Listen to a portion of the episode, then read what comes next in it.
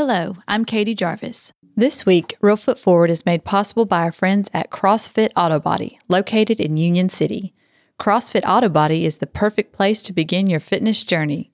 Come in and become part of the CrossFit community. Visit U C crossfit autobody dot com for more information.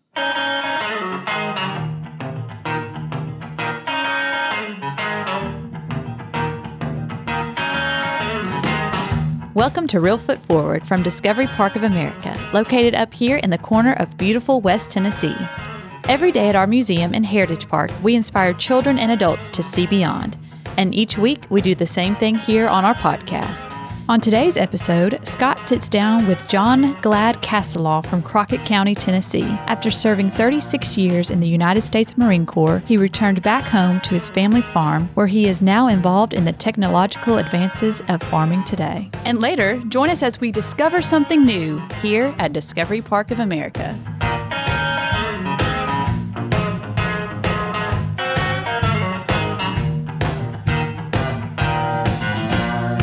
Hello, hello, I am Scott Williams. Welcome to Real Foot Forward, where every single week we explore the culture, the spirit, the accomplishments, and the heritage of West Tennessee, just like we do every single day here at our Museum and Heritage Park in Union City, Tennessee.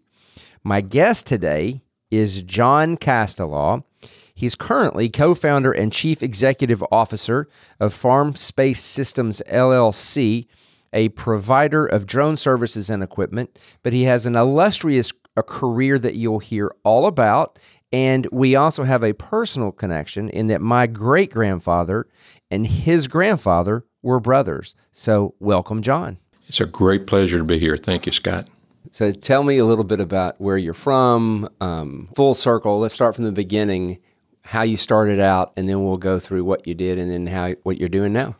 Sure. I, you know, I grew up Uh, on the family farm in Crockett County uh, near Crockett Mills, Tennessee. Mm-hmm. I uh, went to Hamlett-Robertson High School, and unfortunately my mother was a teacher mm. at Hamlett-Robertson, and so, you know, uh, if I did anything wrong at school, I'd get spanked at school, and then they'd go say, "Hey, Betty, you know what he did today?" And, uh, and so when I got home, I would get spanked again. You know, it was double jeopardy yeah. uh, for doing that. But... Uh, And then I, uh, uh, when I graduated, uh, I knew I was uh, wanted to go to to college, and uh, the, really the only uh, uh, place I wanted to go was U T Martin. Oh, great! And yeah, so, a lot of U T yeah, Martin folks yeah, around yeah, here. Really, uh, really enjoyed uh, U T Martin. Uh, uh, back then, also, uh, uh, you had two years of mandatory R O T C, Reserve Officer Training Corps. And so that gave me another little impetus to uh, toward the military. And I had a buddy. I played uh, uh, freshman basketball at U T M, and uh, a buddy of mine said, "Hey, Glad, the uh, Marine Corps got this great deal." I said, "They'll pay you one hundred bucks a month while you're in school. They'll give you a summer job, and you don't have to do this R O T C stuff," because that fulfilled the military op- obligation for what was then land-grant university that U T Martin was. And so I signed up, and uh, and what you did, you do two six-week uh, classes at O C S in Quantico.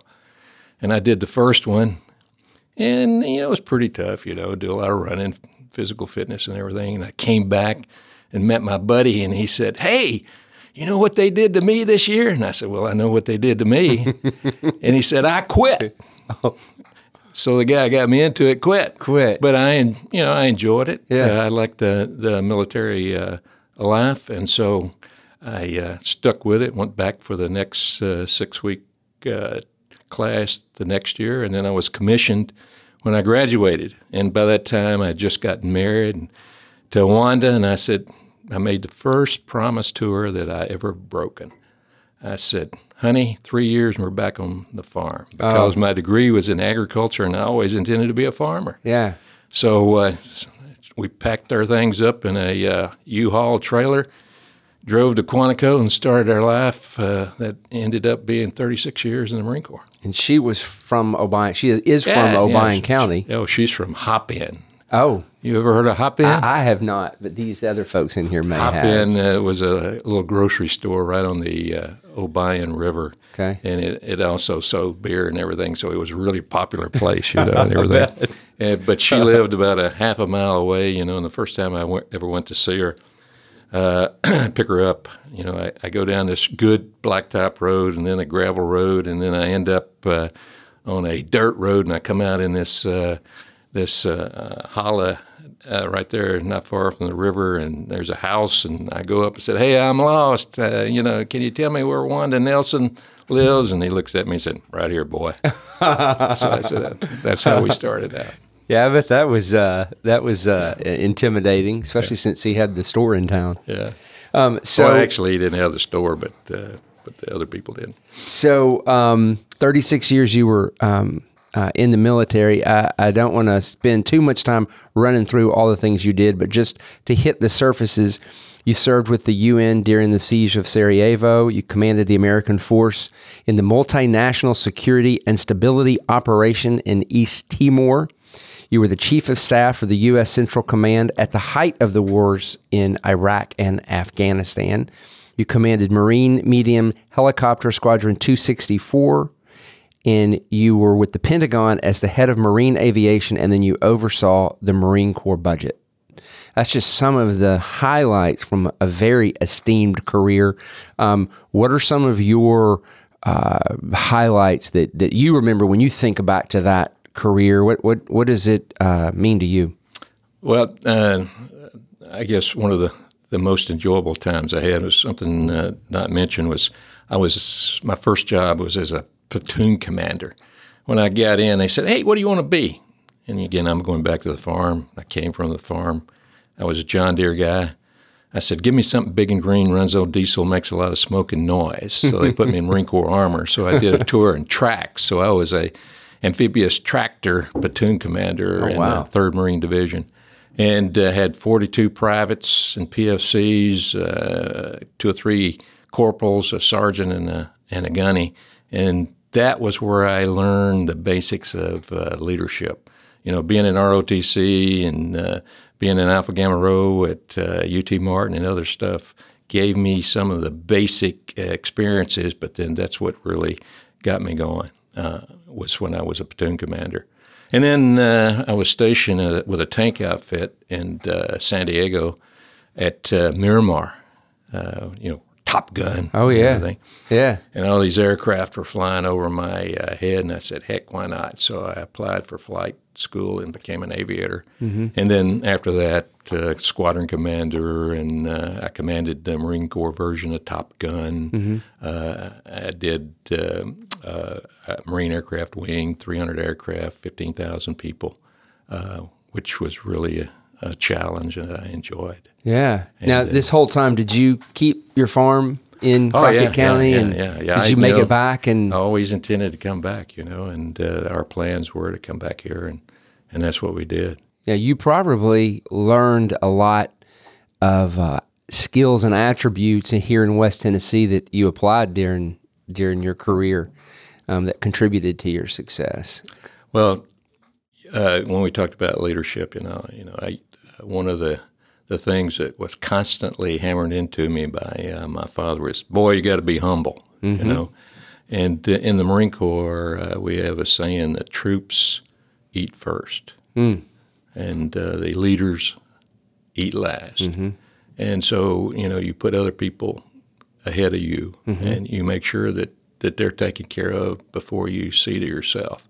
And uh, the the element of that that I, that I was first introduced to was from my father when mm-hmm. I was on the farm working with uh, various people and doing stuff. And then and then um, you have continued the agriculture aspects. You know, your your original love of agriculture. Uh, you have continued to work in that arena today. Yeah, and, and I tell you, where uh, when I was in the in the military, I also had an opportunity to. to be involved or, or, or see the importance of, of agriculture, and it, it's had a great impact on me. Uh, I spent a lot of time in uh, the Horn of Africa, uh, places like uh, Eritrea and Djibouti and, and Kenya and so forth. And uh, what we were doing there during uh, uh, the war was, uh, you know, we were in Afghanistan, we were in Iraq, we were in other places, and so we had to do a economy of force operation, is what we call it in the military, where we use minimum assets or resources to achieve our goals. And one of those goals was to ensure that in Djibouti and in the area around there that uh, that it was not a uh, a growing ground for uh, insurgents, and to keep things um, uh, stable there. And the most uh, effective task force that uh, I saw operating during that time was made up of a well-drilling team uh, from Guam National Guard and a veterinarian uh, detachment from Georgia. Well, why is that important? Why did that support our mission? Well, you, you look at what the economy is based on in that part of the world, and it's goats. Mm. And then you look at how the uh, uh, jobs are divided up. Uh, women are responsible in the village for getting the water. So twice a day, women go get the water to cook and wash and do all that stuff. And uh, one of the, the problems is sometimes the, the well is outside of town. So, you know, they have to walk miles or two to get the water twice a day. It's hot, tough. And, uh, of course, you know, when mama's not happy, nobody's happy. So, That's uh, right. you know. We learned that in West Tennessee, there you too. Go. Huh? And then, uh, so you take that well drilling team and you go in and you drill wells that are close to town, so the the ladies don't have to walk a long way, and, you know, it helps them, makes them their life uh, more tolerable. And then you take that veterinarian uh, team and you uh, vaccinate the goats, and, and the mortality rate among the offspring is lowered. Uh, they become more uh, viable. They produce more uh, milk. They produce more meat. And so what you do is you increase the uh, economic uh, viability of that community. And when you do that, you put confidence in the government. Mm. And that allows you to uh, not have the growth of a of an environment that would uh, support insurgency. Wow, that's um, fascinating, the, the role that agriculture plays in the bigger picture that a lot of people would never even think about. Um You're doing a lot now in the area of uh, technology and drones, and, you know, we here at Discovery Park of America are all about innovation, and, you know, fascinated by that as well. Uh, tell me a little bit about what you think of the role of technology is for agriculture going forward. Well, you know, the military has provided a lot of the uh, technology that uh, that we're using nowadays. You know, G P S was created uh, by the military so that we, during the Cold War, so that we could lob thermonuclear warheads into a red square with mm. great accuracy. Mm-hmm. And so look at it now. You got it on your phone. And it wasn't very common when I was in. You know, I'd, I'd go on cross countries in my helicopter, and uh, I'd, you know, I'd, I'd get momentarily disoriented. Uh, so, you know, what I'd do is go down and read the names off the water tank to figure out where I was. Um, but, of course, with G P S, you know, everybody knows where they are uh, all the time.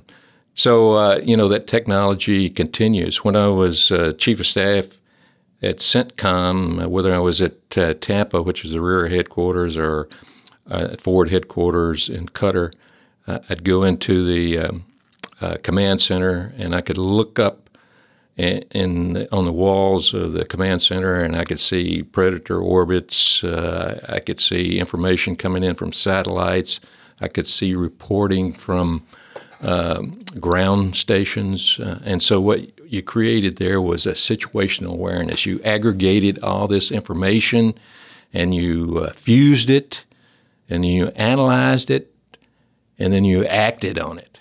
Okay, and so when I got out and, and I started looking at agriculture, and and by the way, the, when it really came to me, I, I was working for a company that uh, that had a bunch of uh, uh, tractors and farming a lot of acres, and uh, I had a demonstration of a competing uh, uh, tractor company come in, and I got into a uh, um, a sprayer, one of these sprayers that you see around all the time. And it was like getting in the cockpit of my aircraft, mm. except it had more computing power. yeah. Okay. Yeah. You know, you auto steer.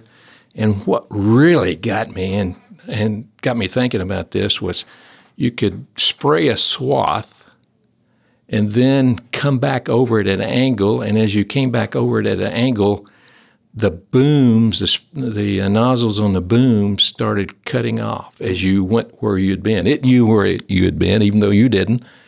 And when you came out the other side, it turned them on again.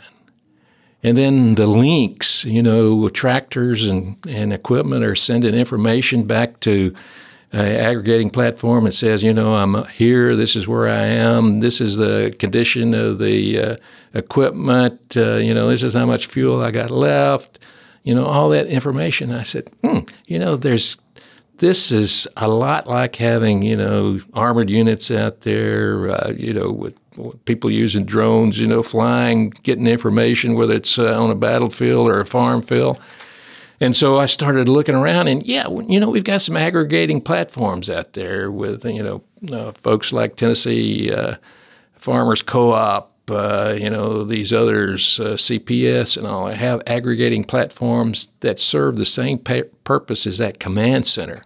So, you know, you have uh, the capability to to bring into that Uh, platform, you know, the the soil types, uh, the images, the yield history, and you put it there where you can look at it and analyze it, uh, you know, moisture information. And then if you need uh, information, you can, you know, send a drone out or look at a satellite imagery, and then it allows you to make decisions.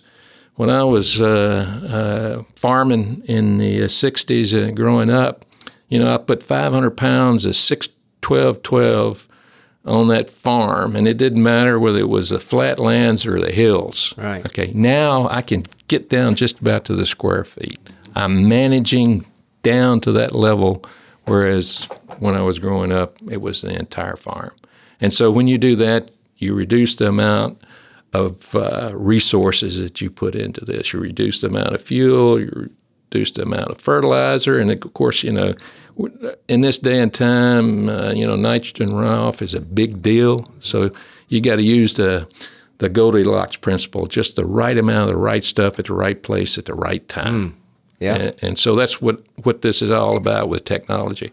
You know, I, I love to go out and talk to uh, the young farmers. Uh, a lot, those guys are are really getting it. They understand, uh, you know, that this is where you got to go uh, because, you know, the expenses always, always grow faster than what your revenue is. And so you've got to constantly be able uh, to reduce the amount of expenditures you're putting in it to maximize your profits.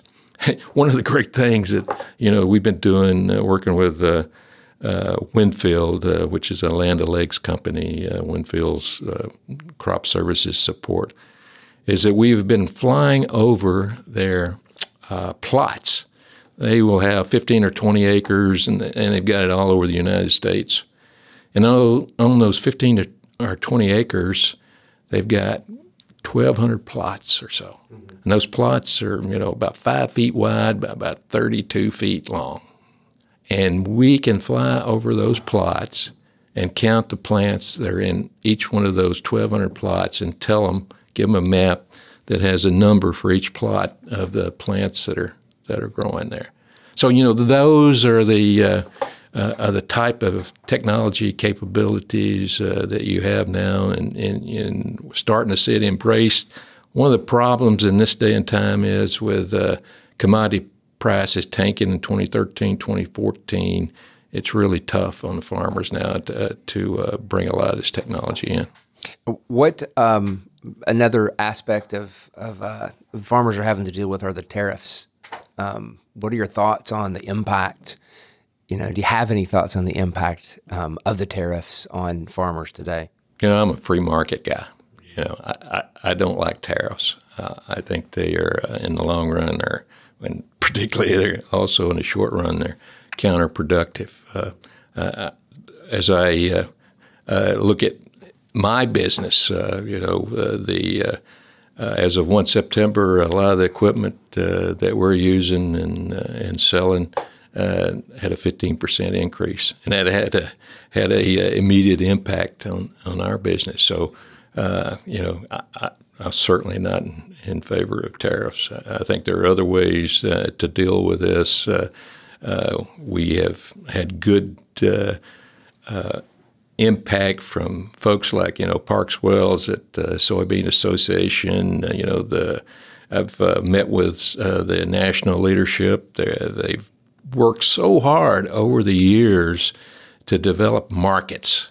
And when something like this happens, uh, then uh, folks uh, in other countries look for other places to to buy the stuff that they, they want. And then we have to start all over again, reestablishing uh, the markets and all. So that's where I am on, tar- on tariffs. Yeah. That makes sense. I've I've seen I've seen you speak on that subject and a lot of others. Um, one in particular that is uh, in the agriculture business in the agriculture business today um, is the lack of food that could potentially be available in twenty fifty as the population grows and other changes in agriculture. Uh, what are your thoughts on the future of agriculture? I am on. Uh board of directors for a um, uh, organization in Washington, D C, and it does uh, contracts in support of the U S Agency for International Development. And so uh, I get to travel overseas. Uh, uh, in the last uh, couple of years, I've been to the Central African Republic. Uh, uh, I've been to Qatar. Uh, I've been to Cuba. Uh, I've been to Israel. Uh, Uh, Rwanda and and uh, even Australia, uh, and you know what we're uh, what we're seeing is that uh, uh, there is a growing need for food overseas, particularly in Africa. You've got about sixty percent of the population that's under twenty-four. You've got a tremendous uh, rate of unemployment. Uh, Agriculture is one of the ways that that we have to, or one of the areas we have to improve the technology overseas as well. One of the things I did when I was in Asia was uh, uh, deputy uh, three Marine Expeditionary Force, and so I got to do a lot of representation for the U S military. And I went down to Lenape, which is the Federated Republic of Micronesia, and uh, to, at an uh, inauguration of the president there. And I was talking to uh, the senior diplomat uh, assigned there, and uh, I said, hey, you know, pretty interesting here. What are the issues? He said, well, you know, we were, uh, this country was occupied by the Japanese during World War Two, and they taught them how to fish and grow rice and all. When we came in, we taught them how to open the cans. When you go to the supermarkets, there are rows and rows of Spam and other stuff. They've developed a uh, uh, tremendous health challenge with diabetes and obesity and other work, uh, other problems. So, you know, when we go into countries, we need to focus on helping them um, create the capability to grow their own food. There are areas where we can supply, like, you know, there's the Soybean Association has a partnership in uh, Guyana where they're uh, uh, providing uh, soybeans and expertise to to feed them to a, a growing poultry industry. You know, there are areas that we can both benefit, but by giving them the capability to employ their people and to grow their food, what we do, again, is support our own security. It prevents that country from becoming unstable. It prevents that country from uh, shedding a bunch of uh, refugees that will uh, destabilize neighboring countries. Eventually, all of that impacts us. And so having that ag technology shared with other uh, countries, with other people, is in our national security interest as well. Mm. Mm. And so, you know, folks uh, at U S A I D uh, know that. Uh, there's a new guy there by the name of Green, Mark Green, who's doing a tremendous job. Uh, uh, what he wants to see is U S A I D go out of business, and they go out of business when that country has their own capabilities. Yeah. Um, nobody's thought more about drones probably in the world than than you have. So so what what I for whatever reason drones are fascinating to me. There was one the other day I was taking my garbage out and I heard and I looked up and a, a drone was just like flying right past my house. You know, I followed it for a little ways, um, but I was fascinated by this future, you know, of drones all up in the sky delivering packages. And, you know, what what is that, is that going to happen? Well, you know, we have a great F A A, uh, Federal Aviation Administration, uh, who's responsible to make sure that uh, the airspace, and airspace start, starts that they control uh, from just above the ground on up. And so, you know, the biggest challenge is going to be able to keep them from running into each other, into other things. Right. Uh, and so right now we've made great strides. Uh, you know, you can you can get a, a drone uh, that uh, will not run into a wall because it has sensors that uh, detects that wall and prevents the aircraft from running into it. But unfortunately, that doesn't prevent somebody that says, hey, you know, I want to do it anyway, or, you know, I, want, I don't, you know, I don't like this. So turning it off and running into that wall anyway. Right. Uh, so uh, the basic thing that we need to do now is make sure we professionalize uh, drone operations, uh, that people understand that this is an aircraft.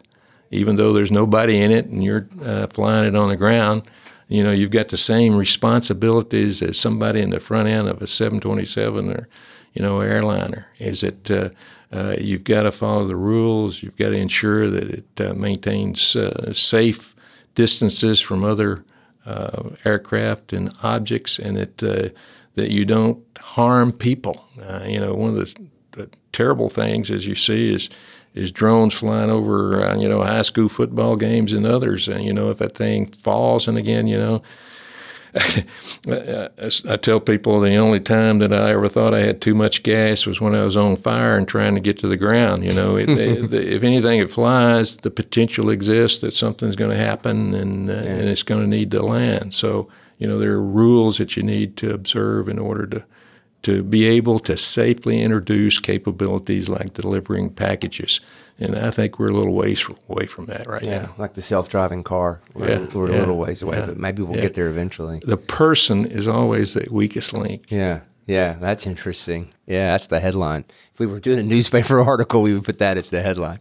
Um, so you uh, spend a lot of time in Washington, D C, going back and forth. A lot of West Tennessee people go visit Washington, D C, so you know the city really well. Uh, what is your favorite restaurant when you go back?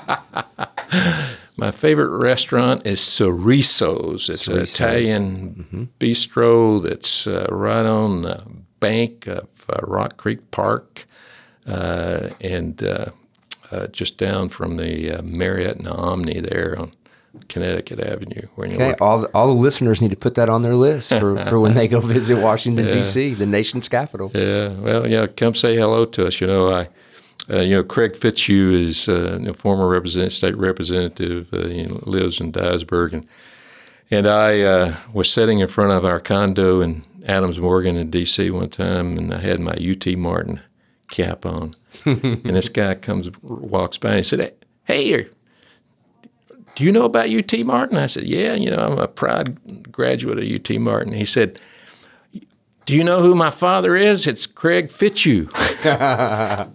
And so, yeah, I know Craig. But, uh, yeah, I see a lot of folks that uh, come in up there. And, yeah, there are a lot of uh, West Tennessee expats yeah. living up there, yeah, yeah. Um, hanging out yeah. in D C. Yeah, but I enjoy uh, being up there. Uh, uh, we're going up this weekend. Uh, I'll be up. Uh, I work with uh, an organization up there out of George Washington University that it uh, deals with climate security, and uh, so I'll be over on the Hill. Uh, I think on the twenty-fourth uh, we'll be uh, uh, interacting with uh, congressional staffers and all, talking about climate security and, and the impact on our national security. Thank you, first of all, for serving the country so bravely for, for decades. And thank you for the agriculture work that you're doing. And thank you for doing our podcast today. Well, thank you, but the real hero of the Castellaw family is not me, is my wife, Wanda. She moved us twenty-five times in thirty-six years. Wow. You know, and all the time uh, working outside the home, raising our son when I was uh, on deployments, uh, she's the one that allowed me to to have fun, fly aircraft, and, and do the things that uh, that I did in support of our great nation. So thank you. And now, with a little discovery for all of us, is Andrew Gibson, who's sharing a bit of the behind the scenes of Discovery Park of America. Thank you, Scott. I am Andrew Gibson with the Education Department here at beautiful Discovery Park of America. And today I am with Zach Ray, uh, our in-house historian, who will be sharing with us a story about one of our artifacts we have on display here uh, in our beautiful eighteen hundred settlement, um, which is located on our uh, north side of the park. Uh, so, Zach, take it away. Tell us about what artifact we're talking about. Well, the artifact in particular that I'm talking about, or will be talking about, is our covered wagon that we have out in our settlement. It's over by the um, the barn where you can go see the tool shed and other, other artifacts over there. Um, the covered wagon, especially during that time period, which would be in the eighteen, uh, around the eighteen thirties to eighteen seventies, was used primarily to get a person from one place to the other, um, particularly if you want to talk about it with the Oregon Trail. People use these wagons to transport their entire lives to a new home. Um, a lot of times they would use the two popular kinds of wagons were the, uh, the Conestoga, let me get it right, the Conestoga ca- uh, wagon, and then also the Prairie scro- schooner. The Prairie schooner was called that because it actually looked, people said it looked like a boat, a sailboat with its white um, cover. These wagons could carry quite a bit. The, tra- the travel going over there was very um, treacherous. They could um, die very easily, and a lot of people did die from this trip. So they had to take a lot of their different supplies, um, particularly food, ammunition, weapons, and, you know, whatever else you wanted to take, like your bed and other things. Typically, these wagons could carry around uh, a little over two thousand pounds. You would typically carry around two hundred pounds of flour to make, you know, biscuits, hardtack, other things like that. You'd take sugar, bacon, coffee, salt, and then other things. These wagons were stacked full of your life. Um, and that also meant no room for you to sit. It was pulled by either ox or um, horses, and you would be walking beside your wagon the entire time. Uh, these people walked all the way from, if you were talking about the Oregon Trail, they walked from the Independence, Missouri, all the way over to Oregon, which, like I said before, was a over two thousand mile journey. They would only go fifteen miles a day. So this was a four to six month journey. So you could not plan this halfway. You had to make sure you took the time to plan this out correctly, because let's say you didn't have enough food. Well, you're going to starve.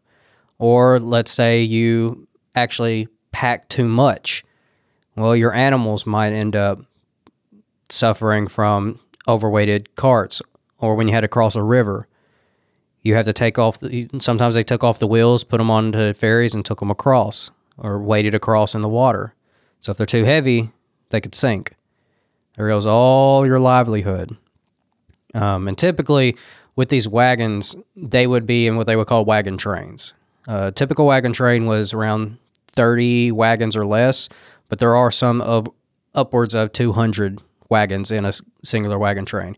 So it's really, they took so many wagons because it was a um, greater number could keep you safe, um, whether that be from animals, um, Native Americans who would attack them. Not all of them did, but there were some tribes that did attack the settlers going west.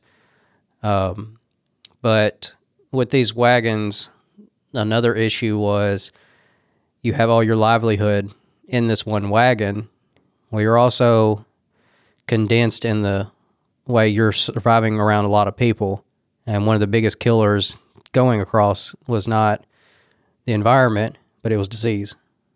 And also uh, the second biggest one was uh, uh, gun accidents. But so you better hope uh, better hope you uh, can make it all the way there and you're very healthy. So now, you you keep saying there.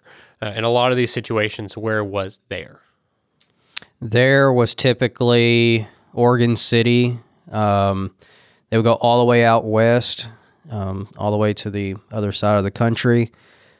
They went some to California, some to Oregon, some even to um, um, New Mexico when Mexico seceded, Texas and the other states down there um, to the United States. It was basically people having the having the opportunity to make a better life for their family. Um, these people did not take it very lightly in the way that they packed up their entire livelihood, sold their houses, sold whatever they couldn't put on this cart. Because like I said, this cart only fit around two thousand five hundred pounds. So that means if you can't take, sorry, grandmother's family heirloom, you might not be, you might, might have to leave it behind or sell it to be able to pay for the animals. The one thing I forgot to mention, not only did they have all their livelihood as in their material goods, they had to take their animals with them. So we're looking at, there were some estimates of two hundred or more cattle and over like in the thousands of sheep and other animals going along with them while they're making this track or this trek. So they can, you're talking about, it'd be an amazing sight to see this enormous wagon train with all of these animals going a long way, going west. And like I said, going towards like the Oregon Trail ended, I believe, in Oregon City at the time. And then they would go off from there. Zach, thank you so much for coming on today. Uh, thank you all for listening to today's episode uh, of Real Foot Forward, a West Tennessee podcast. We hope to see you here at beautiful Discovery Park of America real soon. Thank you for listening to Real Foot Forward. If you enjoyed this podcast, please be sure to subscribe, rate, and leave a review on iTunes or wherever you may be listening. Plan your own adventure to see beyond at Discovery Park of America by visiting discovery park of america dot com. Be sure to also follow us on Facebook, Instagram, and Twitter for the latest updates.